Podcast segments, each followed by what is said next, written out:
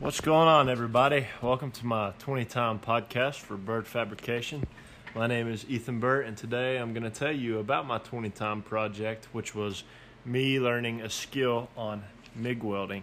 And so, uh, a little bit about a 20 time project it's a uh, project that you can learn a skill or learn how to make something, or you know, general that's the general idea. Just learn how to do something, basically. And uh, it's supposed to help you in the future, you know, help you for your personal career that you plan to do in the future.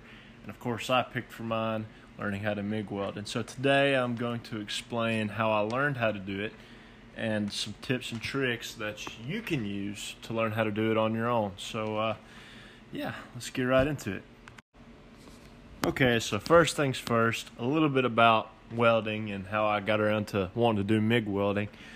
I have been going to college, or been I've been dual enrolled in the Lanier Technical College's welding program. I've been doing that for about two years now, and I finally made it around to my MIG class. And uh, you know, it wasn't really my favorite type of welding to do. I was always a bigger fan of stick over MIG, and you know, even TIG. I tried that once and uh, liked it better than MIG welding, but you know, if I'm gonna go into a shop and do all kinds of welding, I definitely got to learn it because it is the most fastest and efficient method of welding.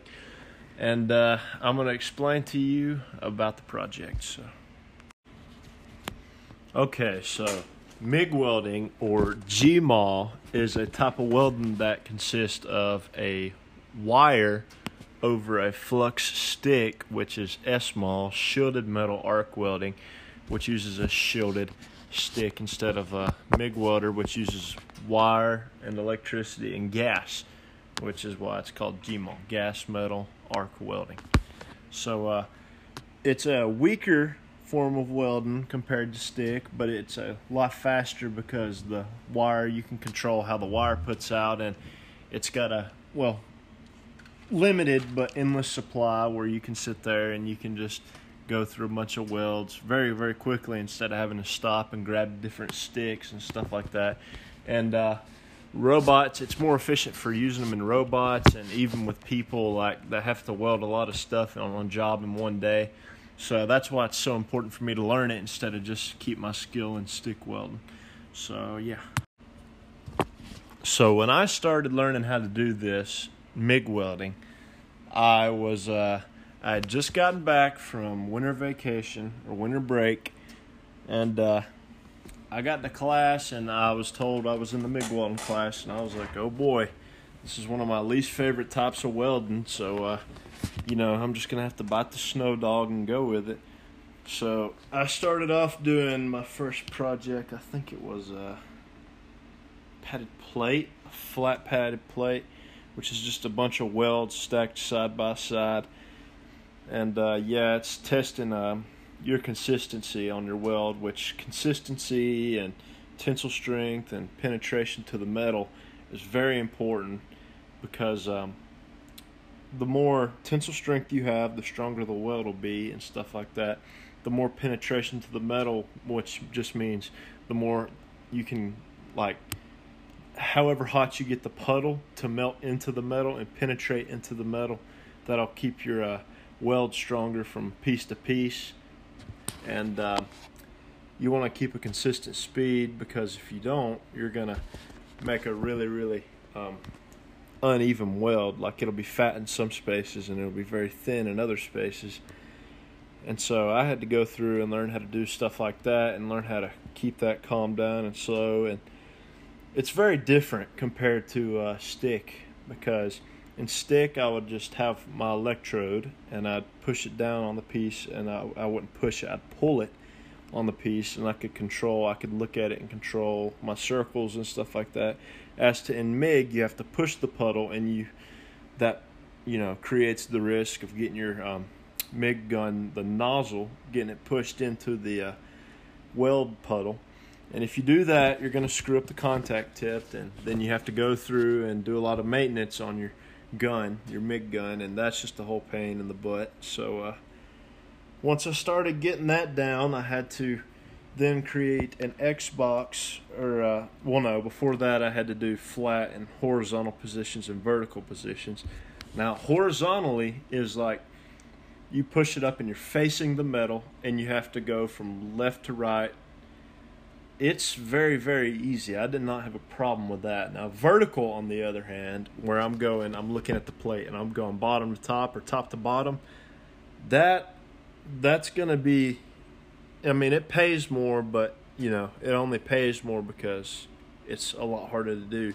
It took me almost seven weeks to do, as to where everybody else was pushing out like uh, half a week or you know two weeks. So yeah, that was probably the biggest challenge. Learning how to MIG weld was learning how to do vertical.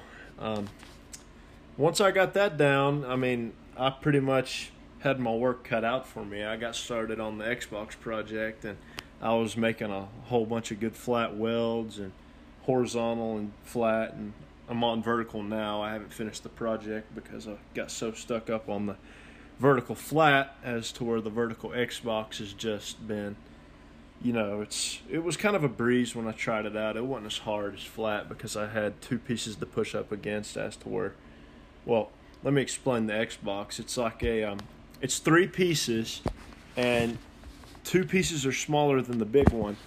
You have to get your big flat piece and you have to lay it down and uh, do a T a T joint weld, which is where you stick a small piece on top of a big piece.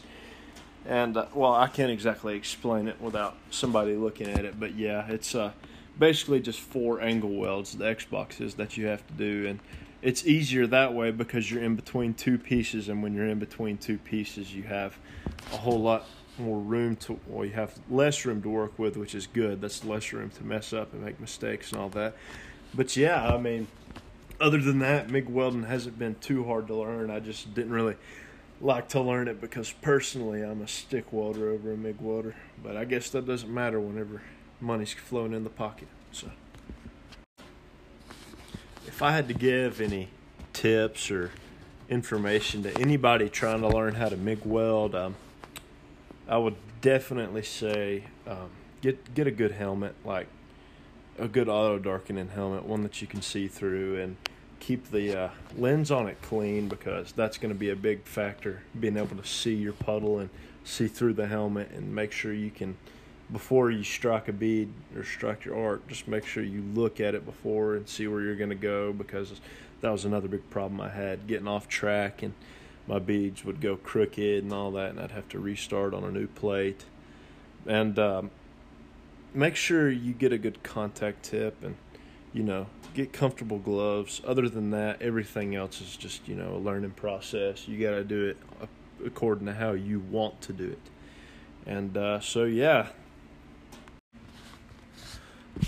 Okay, so that concludes my 20 time project. You know, it wasn't the funnest experience, but it was still one that I needed to know, and I'm glad that I do know now and can do fairly easy.